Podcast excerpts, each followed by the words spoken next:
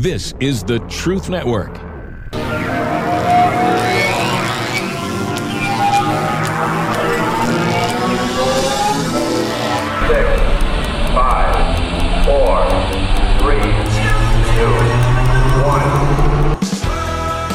Matt Slick is president and founder of the Christian Apologetics and Research Ministry. Matt is a master's of divinity and is ordained. He's passionate, and Matt stands firm and lives to defend and promote the Christian faith. Monday through Friday, Matt takes calls from all around the world on his radio show. We've compiled this week's best Matt Slick's Top 6. Number six. I want to test the spirit correctly. So if you could just give me, um, you know, I'll be Oh, absolutely. Thank, uh, thank you. That is a, a fantastically important question. So in 1 John chapter 4, it says, Beloved, do not believe every spirit, but test the spirits to see whether they are from God. Because many false prophets have gone out into the world. By this you know the Spirit of God. Every spirit that confesses that Jesus Christ has come in the flesh is from God.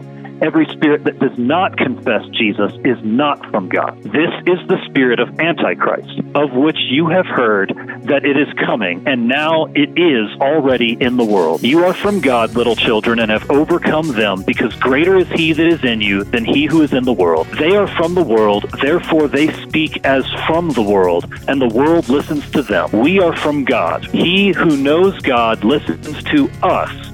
He who is not from God does not listen to us. By this we know the spirit of truth and the spirit of error. Number five. So here, John gives two crucial tests for testing spirits. We live in a world filled with spirits, filled with spiritual experiences. And some people believe that because they have had this very real and positive and good feeling spiritual experience, that that experience must be true, must be of God, because it feels so good. It's so affirming. It's so, but that is not. We're warned. There are false spirits. In the same way, false. It, it parallels that with false prophets. So we have false teachers and false prophets who speak by these spirits other than the Spirit of God, and their message may be powerful and it may be stirring and it may be very persuasive. Number four. But we're given here in this passage two important tests. First, what do they say about Jesus? Do they say that Jesus came in the flesh? And, and that doesn't just mean did Jesus have a physical body, though there certainly were Gnostic teachers in the late first, early second century and afterward who literally denied that, said that Jesus was only a divine being and never became man. But this is drawing back to First John is written by the same John who wrote the Gospel of John.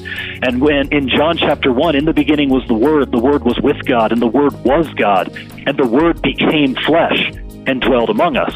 So this idea that the d- divine Son, the second person of the Trinity, came and took on flesh and dwelled among us, this is what John's pointing back to and saying if that teaching is denied, then they are not speaking of the Spirit of God.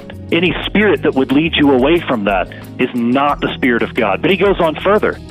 He says, We, he and the apostles, we are from God. He who knows God listens to us.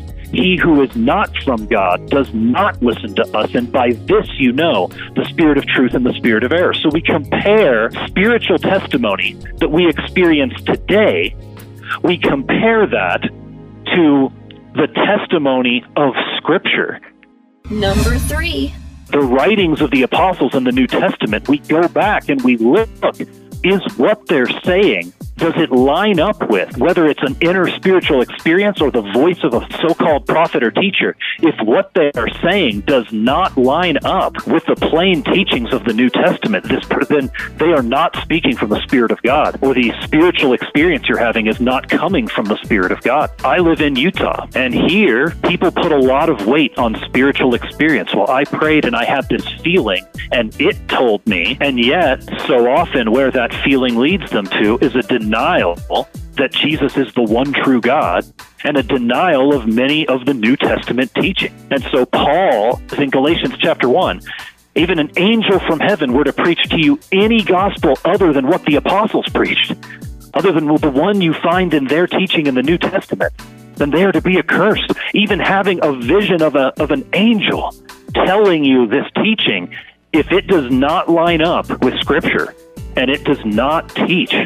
Jesus as the one true and living God, then we are not to trust that Spirit. We are to reject it.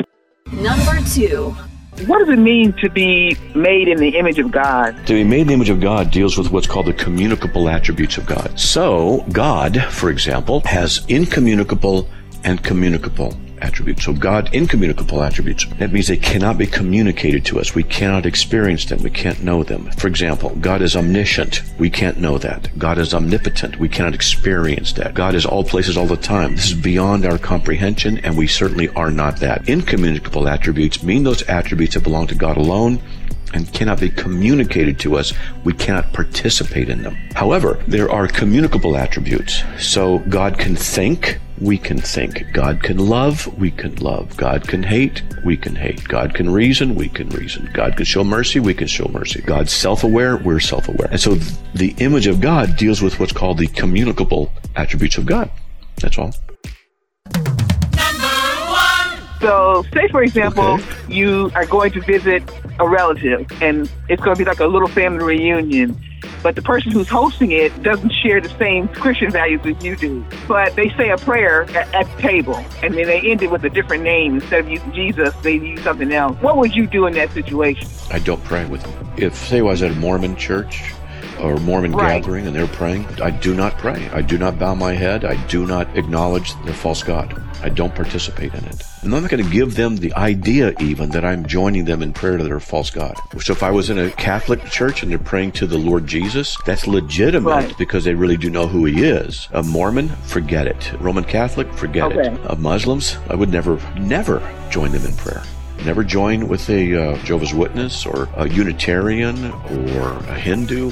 It's just not going to happen. You're joining and praying to a false god, a pagan god. Christians can't do that. Okay. Period. You don't do it. Goodbye, goodbye.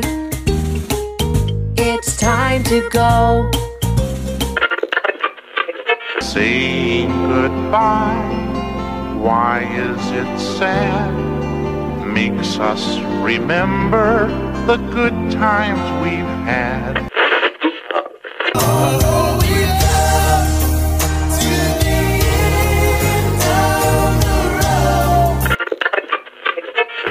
Y'all come back now. Here. I always trust a guy named Matt Slick on the radio.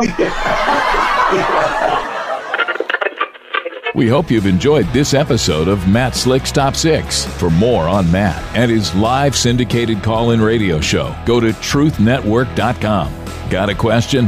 Matt Slick has your answer. This is the Truth Network.